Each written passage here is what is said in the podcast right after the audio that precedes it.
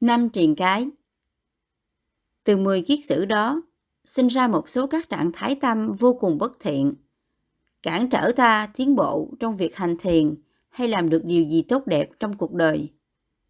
Chúng ta gọi các trạng thái tâm đó là các chướng ngại, triền cái.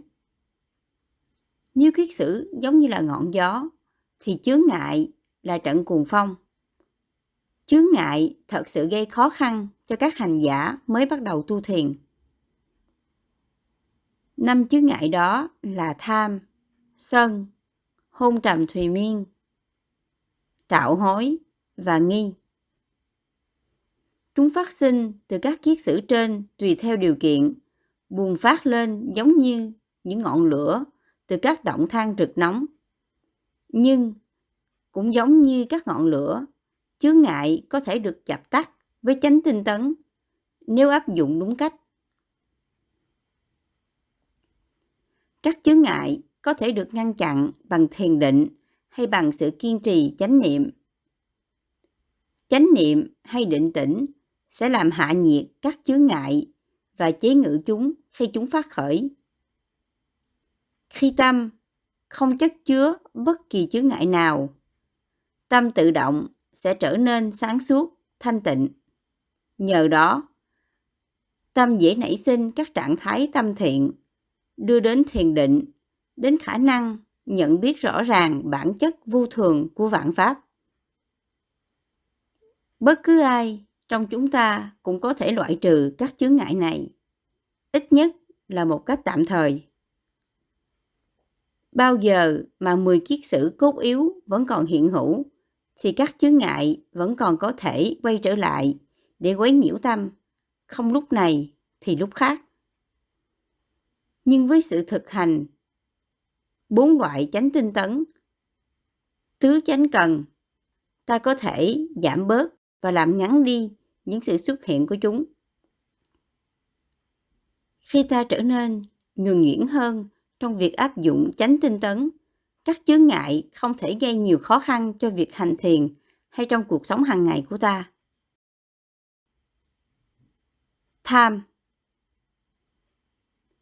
Chướng ngại tham hay ái dục là ước muốn được chiếm hữu. Khi hành thiền, chướng ngại này xuất hiện như những ham muốn về đồ ăn hay vật chất mà ta muốn sở hữu hay dục vọng. Những tư tưởng đó là mất rất nhiều thời gian hành thiền của ta. Và nếu ta để bị lôi cuốn theo chúng, thì điều đó có thể trở thành một thói quen khó bỏ.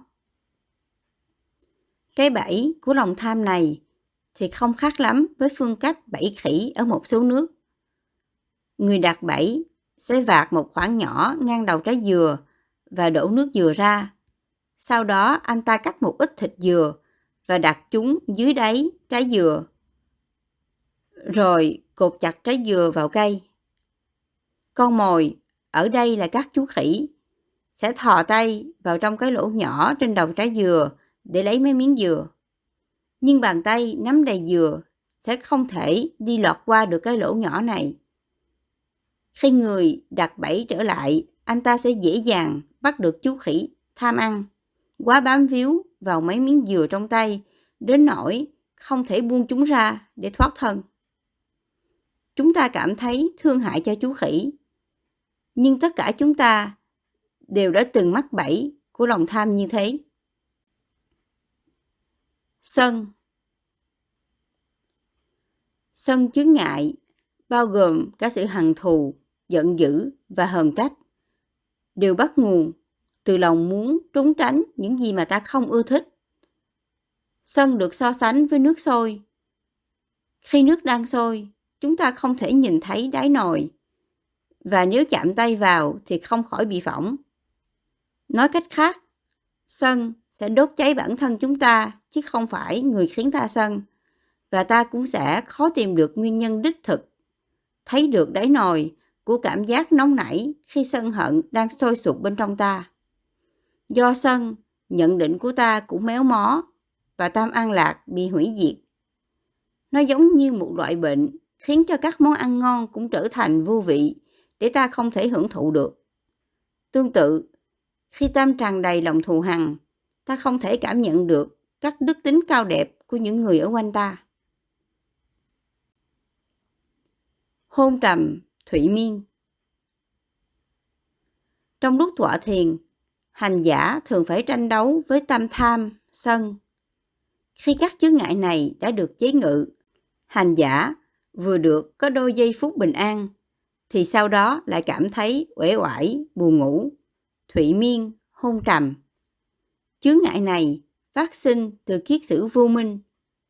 Thủy miên là trạng thái tâm ù lì, đờ đẫn, trong khi hôn trầm là một trạng thái thân vật lý uể oải, buồn ngủ.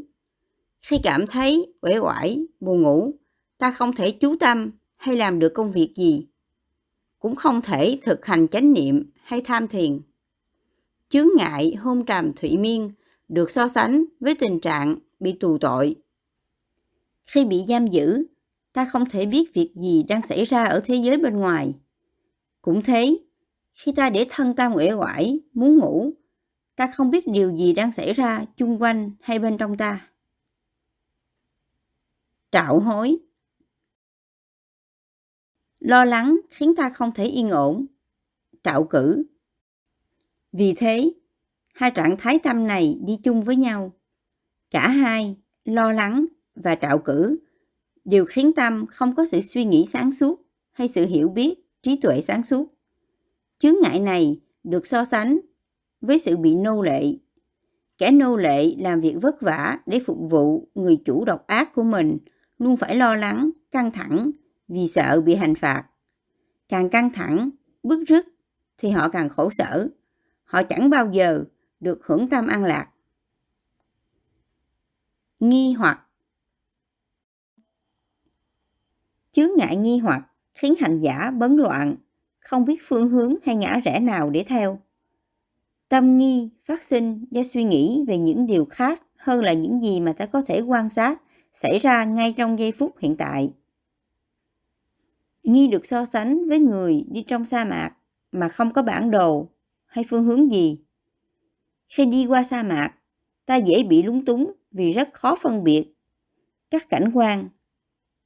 Bất cứ phương hướng nào cũng có thể là sai hay đúng. Cũng thế, khi khởi tâm nghi ngờ về chân lý trong những điều Phật dạy, hành giả sẽ trở nên hoang mang, khó thể quyết định phải làm gì. Người đó sẽ suy nghĩ, người ta có thực sự được giác ngộ. Không biết phương cách tu này có thực sự hữu ích. Ta tu hành có đúng không? Người khác hình như tu tốt hơn. Có thể ta phải làm cái gì đó khác đi, hay thử tìm một vị thầy khác hay khám phá điều gì đó hoàn toàn khác hẳn. Những mối nghi này làm tàn lụi nhiệt tâm, khiến ta hoang mang, không thể phán xét điều gì rõ ràng. Tứ chánh cần Giờ chúng ta có thể xét xem phải đối phó với những thứ có dại triền cái và kiết sử trong tâm như thế nào để vun trồng các trạng thái tâm tích cực hơn. Đức Phật chỉ dạy cho chúng ta một phương cách để rèn luyện tâm được như thế. Ta cần áp dụng chánh tinh tấn để ngăn chặn các trạng thái tâm tiêu cực, chế ngự các trạng thái tâm tiêu cực, vun trồng các trạng thái tâm tích cực, duy trì các trạng thái tâm tích cực. Ngăn chặn các trạng thái tâm tiêu cực Cách đề phòng đầu tiên là ngăn chặn các trạng thái tâm tiêu cực hay các bất thiện pháp, không để chúng phát sinh. Bằng cách nào? Bằng cách duy trì tâm, chánh niệm, không ngừng nghỉ. Chỉ có vậy. Chánh niệm đòi hỏi sự thực hành và sự thực hành đòi hỏi nỗ lực. Có 5 điểm trong việc rèn luyện tâm chánh niệm. Giới, chánh niệm, trí tuệ, lòng kiên nhẫn và tinh tấn. Tinh tấn được áp dụng với từng điểm nêu trên. Ta bắt đầu với giới luật, đạo đức tốt và việc này đòi hỏi phải có sự nỗ lực. Như ta đã biết trong các chương trước về các bước trong bát chánh đạo. Với giới luật làm nền tảng vững chắc, ta phải nỗ lực để thực hành bất cứ chánh niệm nào mà ta có thể nhớ. Một khía cạnh của chánh niệm là nhớ, và điều này cần phải được duy trì luôn luôn. Lần này đến lần khác, ta cần luôn nhớ hướng tâm đến giờ phút hiện tại. Dần dần, ta sẽ tích lũy được nhiều giây phút chánh niệm. Không có giây phút chánh niệm nào là giây phút bị lãng phí. Sau đó, ta sử dụng tri kiến của mình, đem sự hiểu biết ngày càng sâu sắc vào các nỗ lực của mình. Ta dừng lại và suy nghĩ, vấn đề này lần trước đã xảy ra như thế nào? Cảm nhận được hậu quả của những sai lầm trong quá khứ khiến ta có nhiều động lực hơn để tránh chúng xảy ra trong tương lai.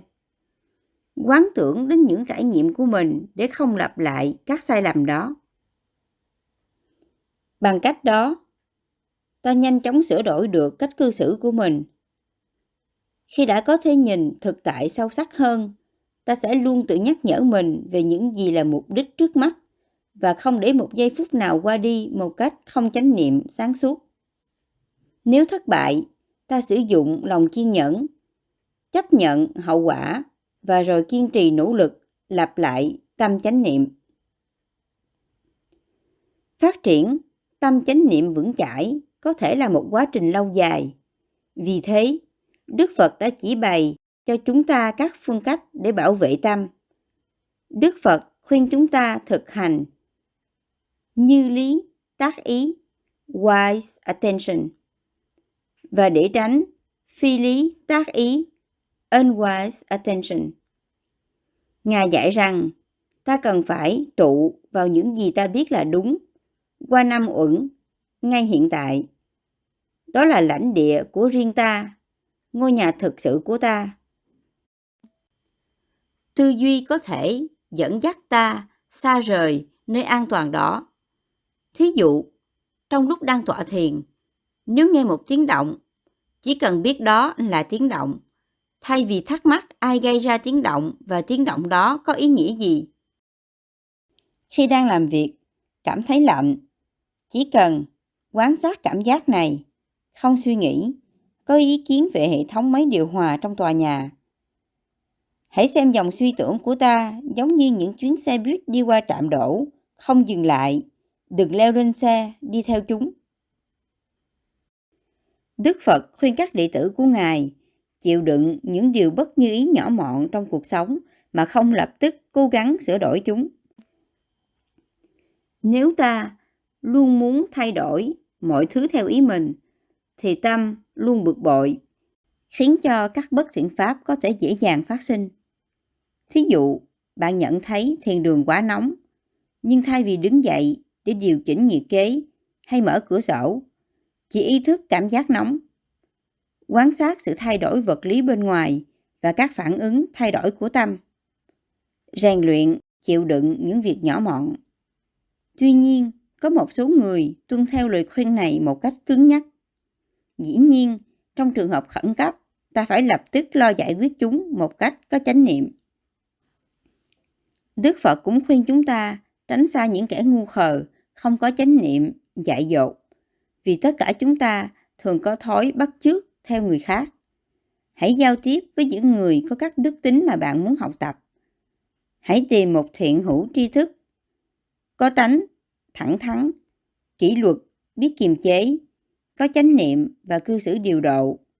Hãy gần gũi và nghe theo lời khuyên của người này khi cần thiết. Đức Phật cũng nhắc nhở thêm cho các đệ tử của Ngài là đừng để ý đến dấu hiệu và đặc điểm của bất cứ các tác động ngoại tại nào mà có thể khiến các bất thiện pháp phát sinh.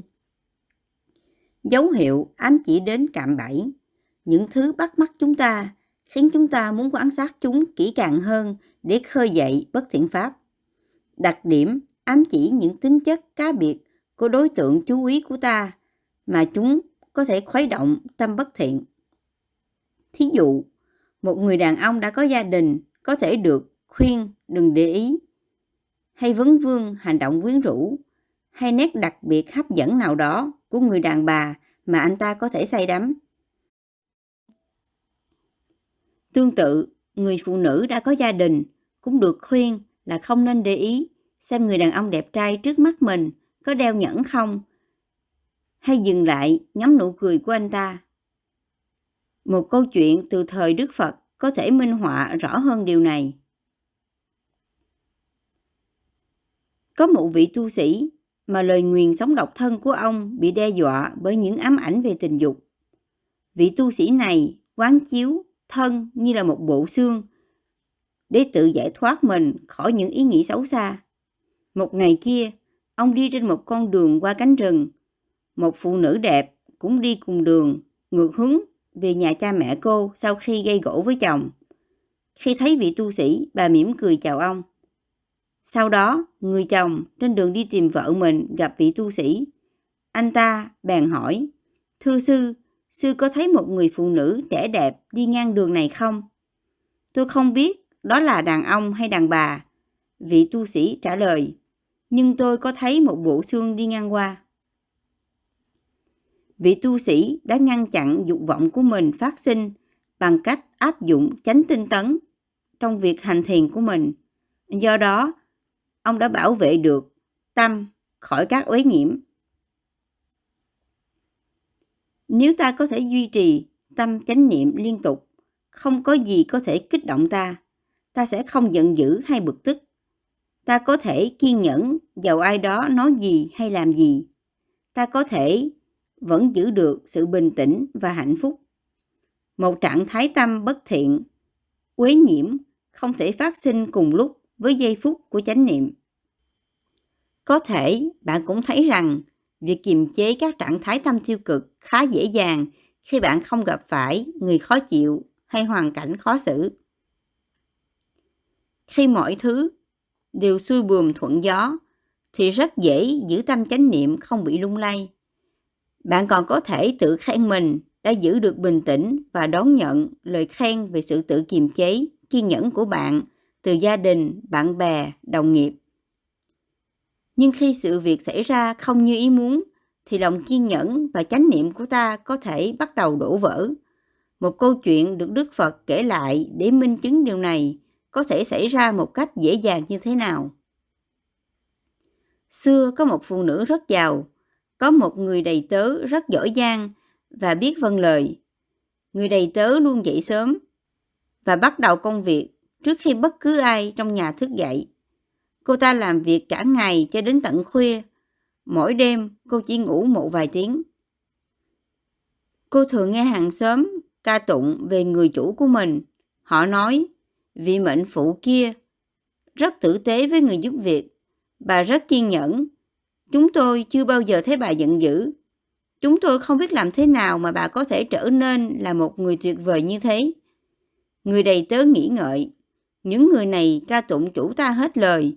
Họ không biết ta đã làm việc cực nhọc thế nào để gìn giữ ngôi nhà này. Ta phải tự kiểm chứng xem chủ ta tử tế và kiên nhẫn đến đâu. Hôm sau, người đầy tớ thức giấc trễ hơn mọi khi. Khi người chủ thức dậy thấy người giúp việc cho mình vẫn còn ngủ, bà la rầy cô, đồ hư, mày ngủ cho tới khi mặt trời lên sao? Thức dậy đi làm việc ngay. Người đầy tớ thức dậy, cô không có ngủ, cô chỉ giả bộ ngủ. Cô ngồi dậy xin lỗi bà chủ và bắt đầu làm việc. Hôm sau nữa, người đầy tớ cố tình thức dậy trễ hơn ngày hôm trước. Bà chủ giận dữ, bà rầy la người đầy tớ, dùng những lời thô tục và đe dọa rằng nếu người đầy tớ dậy trễ lần nữa bà sẽ đánh cô. Ngày thứ ba, người đầy tớ vẫn còn ngủ dậy trễ. Bà chủ quá giận, đến nỗi bà lấy cây chổi và đánh người đầy tớ cho đến khi đầu cô ta chảy máu ra. Người đầy tớ chạy ra khỏi nhà với cái đầu đầy máu và la khóc lớn lên.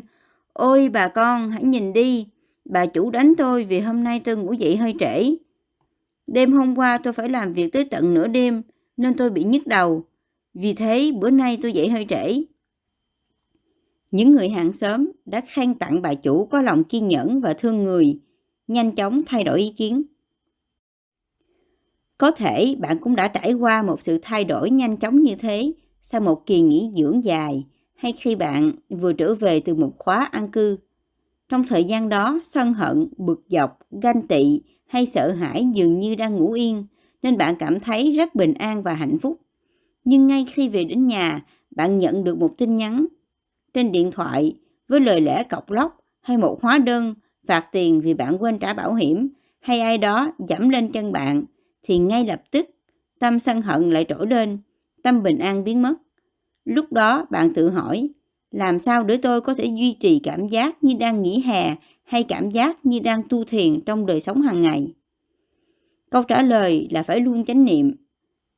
Ta cần nhớ rằng không phải là tha nhân hay hoàn cảnh bên ngoài đem lại phiền não cho ta, mà chính là những duyên nghiệp trong quá khứ. Ngoài việc cố gắng để luôn duy trì chánh niệm, việc rèn luyện để nhận ra các khuyết điểm của thói quen tâm lý cũng có thể giúp ta ngăn chặn những phản ứng tiêu cực phát sinh. Thí dụ, bạn đi mua một đôi bao tay trong một cửa hàng sang trọng và người bán hàng rất cọc cằn. Dựa trên kinh nghiệm trong quá khứ, bạn biết rằng mình sẽ nổi giận khi người bán hàng thiếu lịch sự. Vì thế, bạn cố gắng giữ trách niệm thật kỹ, xua đuổi bất cứ ý nghĩ sân hận nào nổi lên. Bạn tự lý giải với mình bằng cách suy nghĩ. Thì người bán hàng này cũng là con người. Có lẽ đêm qua anh ta không ngủ được, hay anh ta có những lo lắng về tiền bạc hay vấn đề gì đó trong gia đình có thể anh ta cảm thấy bất an đối với những người khác màu da hay quốc tịch, hay hôm nay anh không được khỏe. Đó có thể là lý do khiến anh ta thiếu kiên nhẫn đối với khách hàng. Phương cách này nghe có vẻ dễ, nhưng không dễ thực hành. Tâm chúng ta chưa được rèn luyện để ngăn chặn các thói quen suy nghĩ tiêu cực. Nổi giận thì rất dễ, phê bình người khác cũng rất dễ, lo lắng về tương lai cũng dễ, ham muốn vật chất cũng rất dễ. Những thói quen này của Tâm cũng giống như là các loại thức ăn vặt. Một khi ta đã bắt đầu mở một gói khoai tây sấy để ăn, thì ta rất khó dừng lại nửa chừng. Kiềm chế không cho các tư tưởng tiêu cực khởi lên cũng rất khó. Một khi ta đã dính vào đó thì rất khó buông bỏ, như Đức Phật đã dạy. Người tốt dễ làm tốt, người xấu khó làm tốt. Người xấu dễ làm xấu, người tốt khó làm việc xấu rất dễ làm những việc tự hại cho mình rất khó làm những việc lợi cho mình tuy nhiên ta cần ý thức rõ ràng rằng phòng bệnh luôn tốt hơn chữa bệnh chánh niệm đi đôi với chánh tinh tấn có thể ngăn chặn những suy nghĩ và hành động tiêu cực phát khởi trong tương lai việc phòng hộ các thói quen xấu nơi thân khẩu và ý không phải là khó nếu ta có thể tự rèn bản thân luôn chánh niệm. Tuy nhiên, nếu bạn đã cố gắng hết sức mà vẫn không ngăn chặn được các tư tưởng và hành động bất thiện thì cũng không nên thất vọng hay nản lòng. Không có nghĩa rằng bạn là người xấu, chỉ có nghĩa là bạn cần phải tu tập thêm. Hãy vui mừng trong ý thức rằng ta luôn có người phụ tá bên mình, sự nỗ lực để chế ngự các trạng thái tâm tiêu cực. chế ngự các trạng thái tâm tiêu cực. Trước khi đạt được giác ngộ viên mãn, chúng ta không thể chọn lựa tư tưởng nào sẽ phát khởi. Vì thế, không cần phải xấu hổ hay phản ứng chống lại những gì đã xảy ra. Tuy nhiên, chúng ta có thể chọn lựa để tư tưởng nào được phép phát triển. Các tư tưởng tích cực và thiện hỗ trợ tâm. Chúng cần được vun trồng. Các tư tưởng tiêu cực và bất thiện như là năm chướng ngại, triền cái và 10 kiết sử chỉ làm hại tâm. Chúng cần phải được tấn công và chế ngự ngay bằng chánh tinh tấn. Đó là lời khuyên của Đức Phật. Chế ngự các chướng ngại Chúng ta phản ứng như thế nào đối với một chướng ngại tùy thuộc vào mức độ chấp thủ của ta. Khi vừa phát khởi, chướng ngại còn yếu ớt Chúng bắt đầu bằng một sát na tâm tiêu cực lẻ loi, rồi dần tăng trưởng. Ta càng ý thức được dòng chảy này càng sớm, thì càng dễ ngăn chặn nó. Bất cứ khi nào chướng ngại có mặt, ta không thể có tiến bộ trong chánh niệm hay thiền định. Bước đầu rất đơn giản. Khi một chướng ngại phát sinh, ta chỉ cần ý thức được sự có mặt của nó. Thí dụ, ta ý thức rằng tâm tham, sân hay nghi đang khởi lên, hoặc tâm ta đang bị rơi vào trạng thái bất an, trạo cử hay trầm cảm, chán chường. Ở giai đoạn khởi đầu, các chướng ngại này rất yếu. Vì thế phương pháp để chế ngự chúng cũng nhẹ nhàng thôi. Ta chỉ cần nhận biết sự có mặt của chúng. Chỉ ý thức không thôi, triền cái vừa phát khởi sẽ tàn lụi, khiến ta ý thức được sự vắng mặt của nó và sự vắng mặt này cho phép các thiện pháp như từ bi, lòng thương yêu và tri kiến có thể phát khởi như thế nào. Nếu một chướng ngại đã phát triển vượt khỏi giai đoạn khởi đầu, ta cần sử dụng những biện pháp mạnh hơn. Trước tiên, hãy quan sát chướng ngại đó với tâm hoàn toàn chánh niệm. Dùng tất cả chú tâm vào đó. Nhận biết ảnh hưởng của triền cái đó trên thân và tâm. Biết rằng nó cản trở sự phát triển tâm linh của ta như thế nào. Nhận biết tính chất vô thường của nó.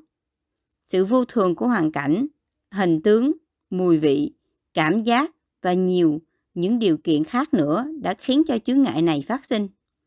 Quán chiếu về những tai hại mà ta có thể mang đến cho bản thân nếu ta dung dưỡng bất thiện pháp này. Và nguy hiểm hơn nữa nếu ta hành động, phản ứng theo sự điều khiển của triền cái đó. Bây giờ, hãy lý giải với bản thân.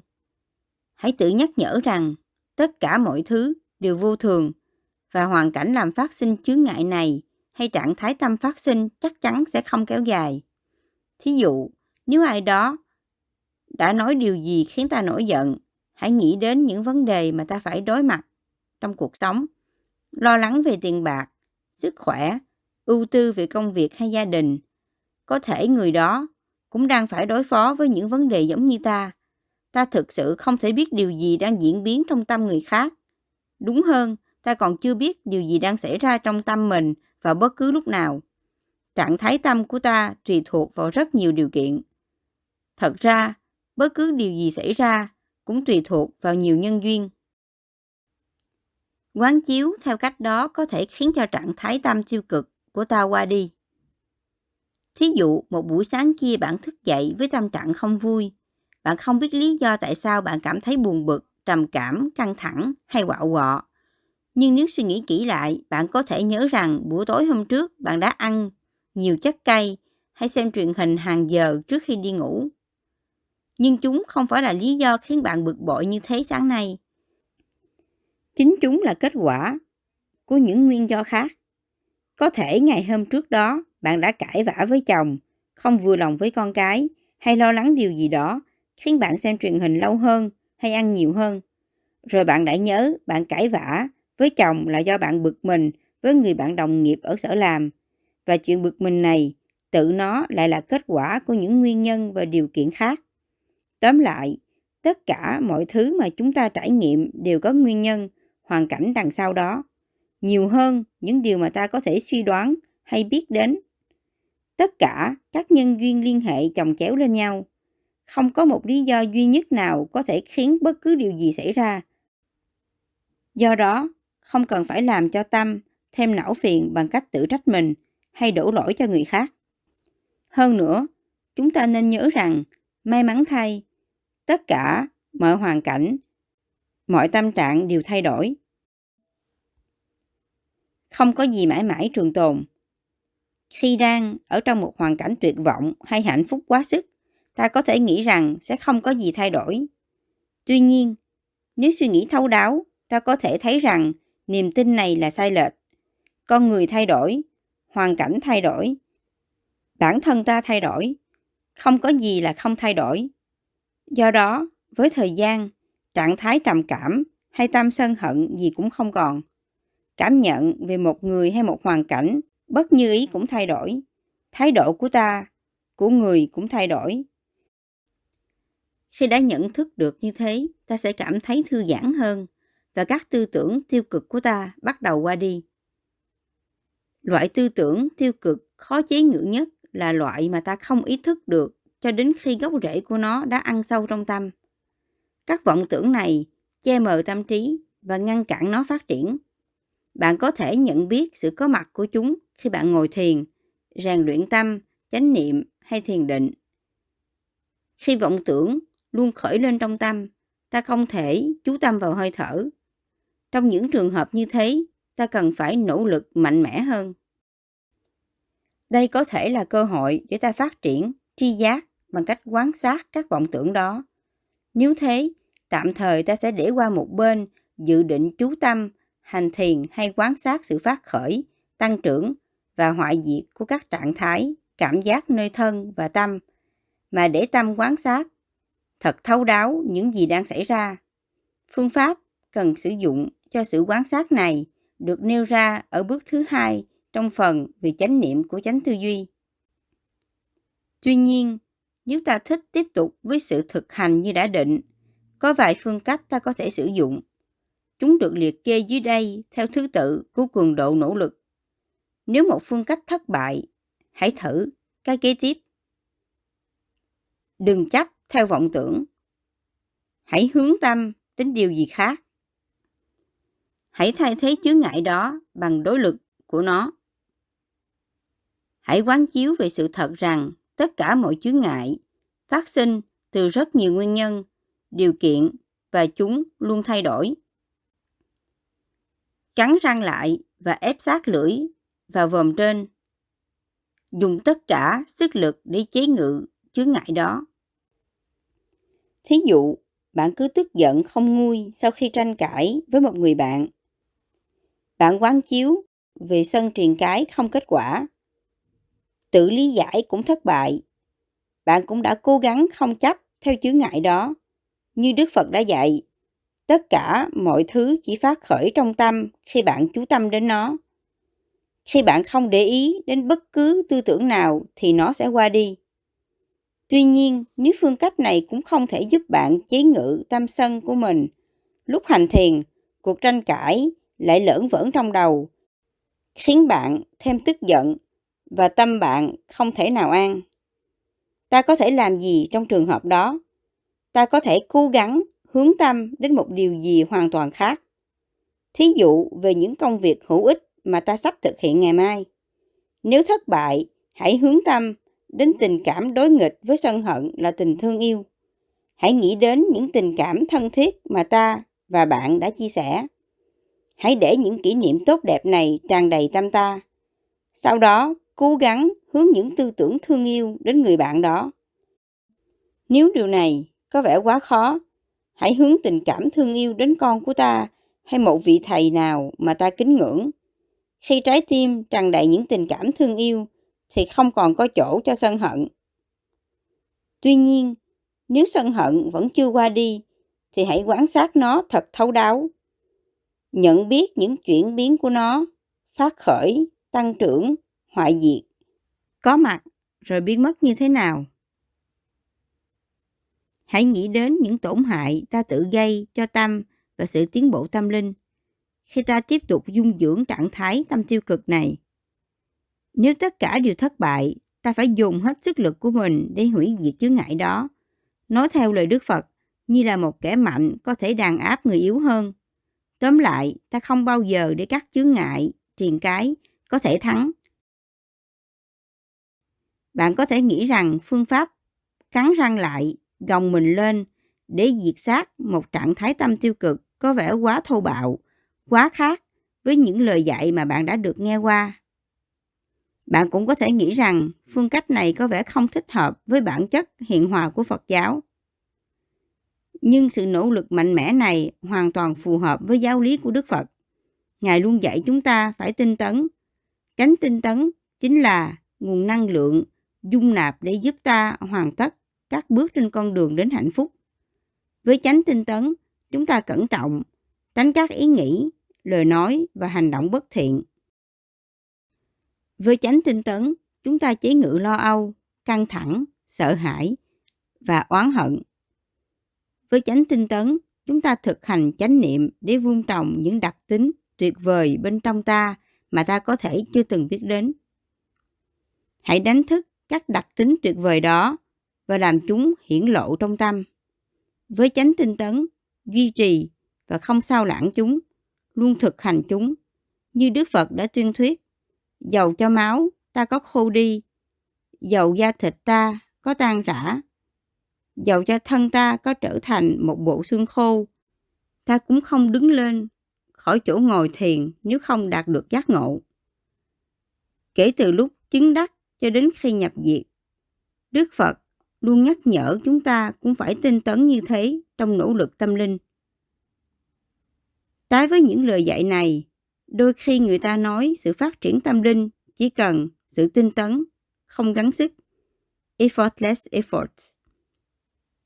Tôi rất tiếc phải làm các bạn thất vọng, nhưng không có sự tinh tấn nào mà không cần nỗ lực. Sự tinh tấn cần phải cân bằng, điều độ. Quá nhiều nỗ lực hay nỗ lực không đúng chỗ có thể khiến tâm căng thẳng hơn và dẫn đến sự thôi chuyển vào các bất thiện pháp. Tuy nhiên, nếu lơ là tinh tấn, ta sẽ trở nên chán nản, mệt mỏi hay mất hứng thú.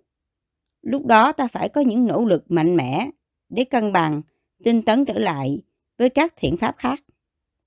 Sự thật là ta không bao giờ có thể đạt được bất cứ điều gì đáng kể mà không cần có sự nỗ lực. Tất cả mọi phát minh vĩ đại đều cần đến sự nỗ lực.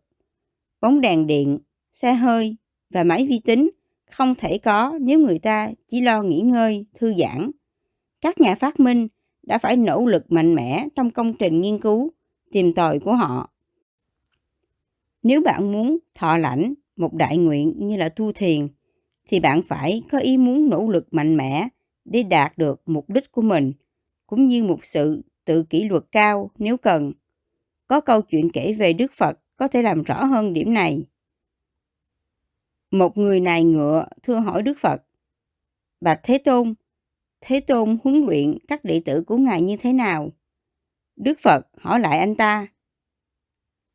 Thế người huấn luyện ngựa như thế nào? Người này ngựa trả lời, con áp dụng những phương cách nhẹ nhàng.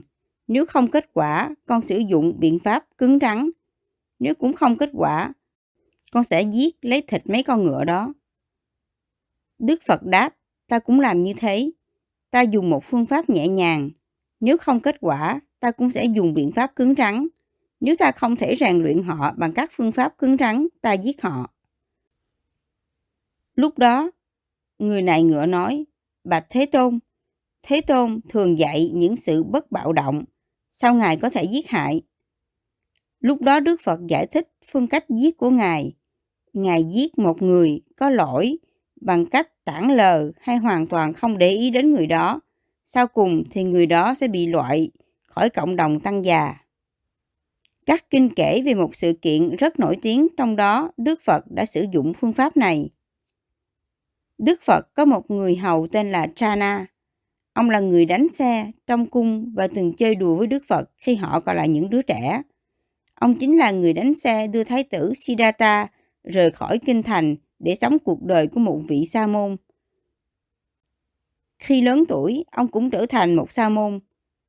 Vì vai trò của ông trong cuộc đời Đức Phật, Chana coi tất cả những sự thành tựu của Đức Phật như là do công sức của ông và trở nên rất cao ngạo. Sau khi xuất gia, ông thường tỏ thái độ bất kính đối với tăng đoàn. Thí dụ, khi các vị trưởng lão tăng thăm viếng, ông không tuân thủ các nghi lễ như là đứng dậy chào hỏi, mời họ ngồi hay đem nước rửa mặt, rửa chân cho họ. Đức Phật quở rằng thái độ của Chana rất ngạo mạn. Ngài đã khuyên, ông phải kính trọng các vị tỳ kheo này, nhưng Chana chẳng bao giờ tuân lời Đức Phật. Cuối cùng, khi Đức Phật sắp nhập diệt, Đại Đức Ananda hỏi Đức Phật ông phải đối xử thế nào với Chana.